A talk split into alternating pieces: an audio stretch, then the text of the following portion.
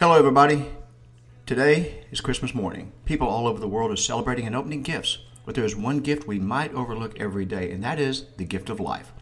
Birth itself is a miracle. It's awe inspiring to study and understand all the things that must go right to produce a baby. The odds are actually stacked against us, but when God is involved, the odds get shifted.